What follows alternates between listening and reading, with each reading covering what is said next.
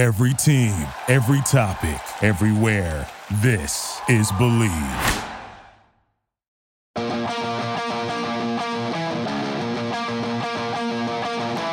This is Lock It In, a sports betting show, part of the Bleav Podcast Network. And now, here's your host, Cam Rogers.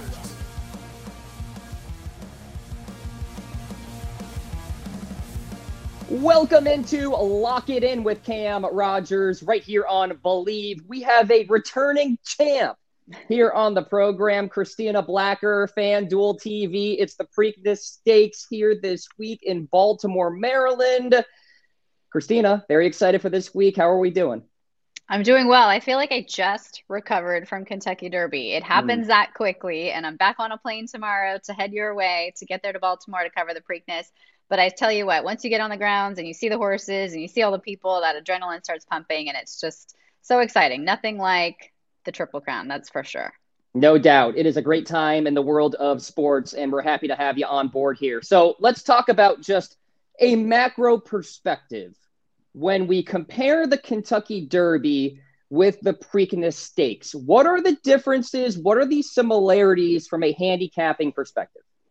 So, a couple things to keep in mind. First and foremost, we are going a different distance in the Preakness. We're running just slightly shorter. We're running a mile and three sixteenths, whereas we ran a mile and a quarter in the Kentucky Derby. The tracks themselves are a little bit different as well. The stretch run at Churchill Downs is one of the longest in North America. So you think about horses that might be running from off the pace, they have all that ground to try and run down the horses on the lead. Also, horses on the lead have all that time to try and hold on and hold off the closer. So that can be very demanding for them.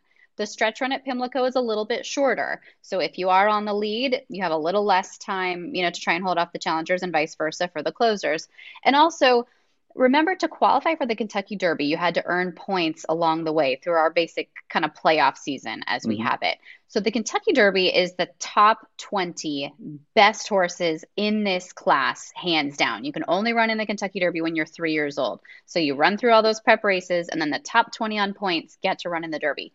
In the Preakness this year, nobody is coming back from the Derby apart from Mage. So while these are very good horses and these are still cream of the crop three year olds of this season, they aren't the top 20. So it is technically a softer group of challengers for Mage, but they're fresh. Mage is turning around on two weeks rest because he just ran in the Derby. These horses are coming in having just prepped for this race itself, and they're fresh challengers, whereas he might be still kind of coming back, still recovering as any athlete would off a big race in the Derby. And we thought maybe Forte would be involved in the field here this week. That is not the case. My money was going to be on him. Of course not. Racing in the Derby, so you have that freshness factor. But let's talk about post position, if I may. I'll throw a number at you. 82% of the last 11 winners here came from post six or lower. Eight horses in the field this week, less so than the Derby, to your point. How is post positioning a factor here in the Preakness as compared to, of course, the Kentucky Derby, which is always a talking point? It's a huge point in the Derby because you have so many horses. So that's just, you know, because we have so many and they're all trying to get to that first position that they want. They don't want to be shuffled too far back. In the Preakness, we only have eight horses this year, as you mentioned. So I don't think it's as big of a deal just overall in general. Mage would have preferred to be drawn a little farther to the outside. His trainer said that at the post position draw. I don't think post position three, which is where he's ended up, is terrible. I don't see this as a huge hindrance for him. And if he were to lose on Saturday, I don't really see it as a major excuse for him.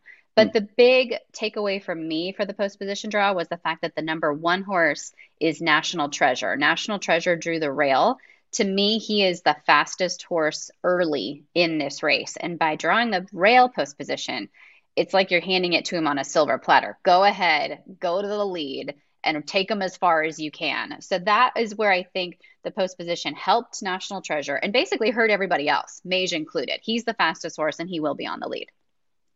And the favorite here this week, eight to five. Let's talk about pace setters, stalkers, they seem to thrive here too, much like at the Kentucky Derby. Obviously, Mage made that charge at the Derby. Any shot for a come from behind winner here this week?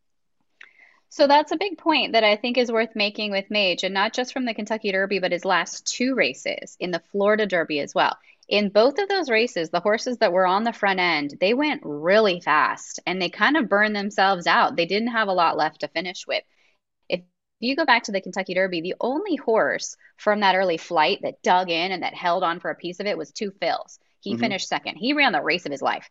The other horses up on the front end finished way out the back. They were nowhere to be found in the late stages of the race. Mage was nearly last in the early stages of the race and made up all that ground and the race shape, as we call it, when horses are going too fast early and they come back to the closers, the race shape really flattered Mage. The same was said of the Florida Derby. They went pretty fast early, and horses from off the pace rallied on for it. I don't think he gets the same race shape coming up on Saturday. Now, historically in the Preakness, the classier horses tend to overcome things like that. We have nearly 50% winners in the Preakness or favorites. So there's been, I think, 148 running, 73 times the favorite has won. Mage will be the favorite.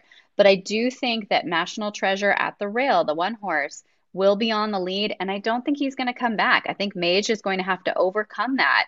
And he's going to have to run a different style of race this weekend and prove that he's the best horse in this class to be able to win.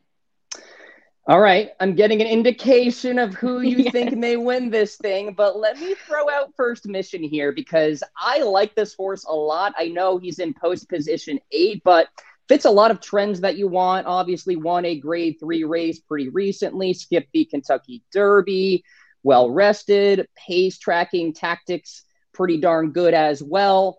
What do you think of first mission there at gate eight? Is it too lengthy of a position, or can first mission get it done here this week?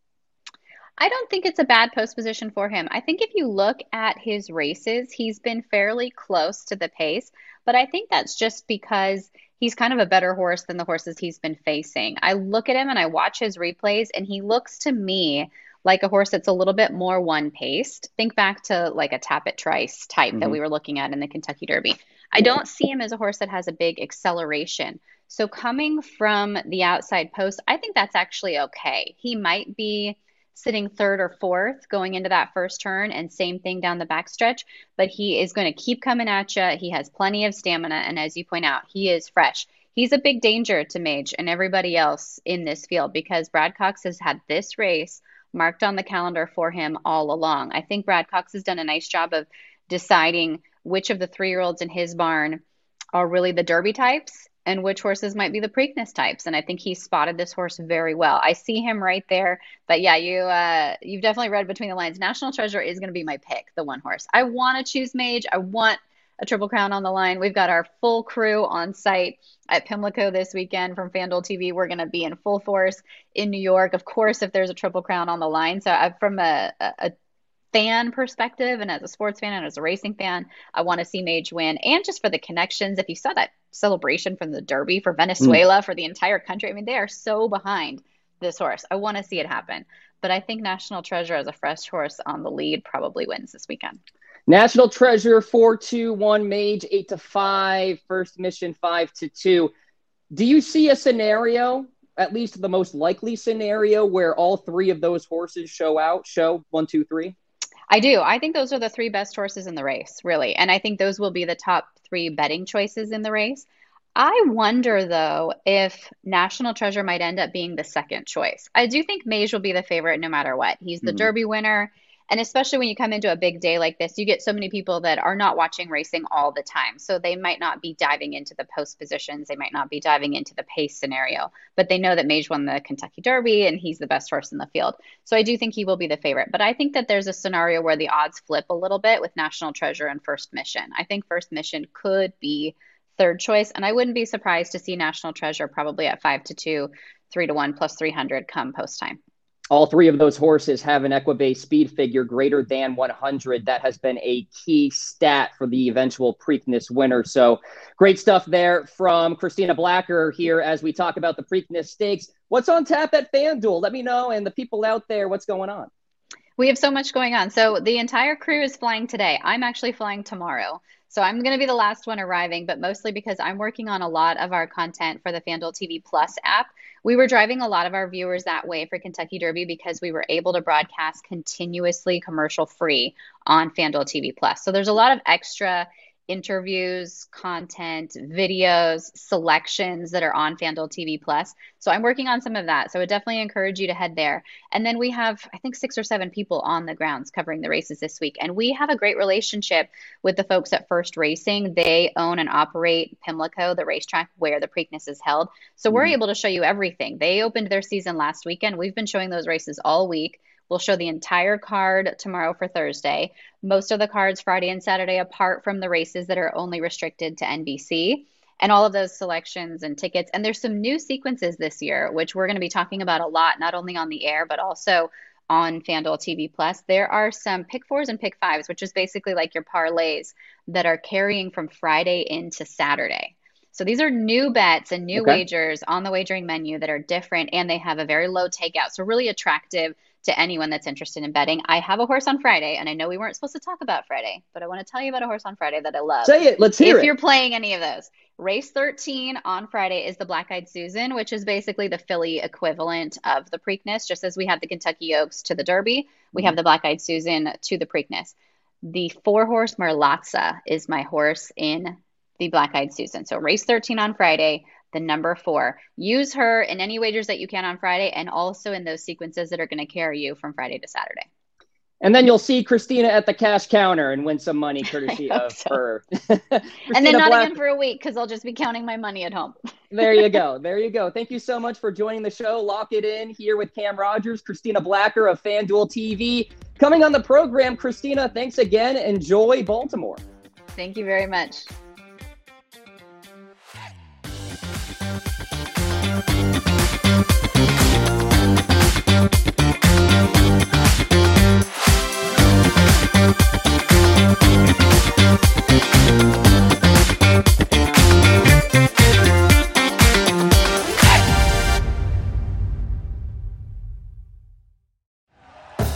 Thank you for listening to Bleav. You can show support to your host by subscribing to the show and giving us a five star rating on your preferred platform. Check us out at Bleav.com and search for B L E A V on YouTube.